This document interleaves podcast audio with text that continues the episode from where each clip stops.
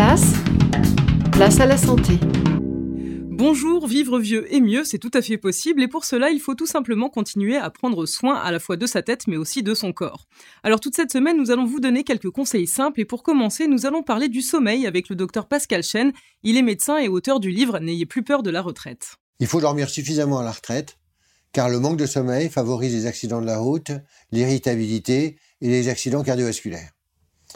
Le sommeil à la retraite est plus léger et plus fragmenté. Il y a des éveils dans la...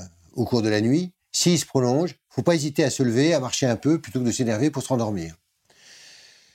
Il y a trois troubles du sommeil qui surviennent à l'âge de la retraite, les ronflements, le syndrome d'apnée du sommeil et les jambes sans repos, les impatiences, pour lesquels maintenant il existe des traitements et qui sont pris en charge par les unités de sommeil. Place à la santé est à retrouver sur la chaîne YouTube de l'émission ou bien sur notre page Facebook.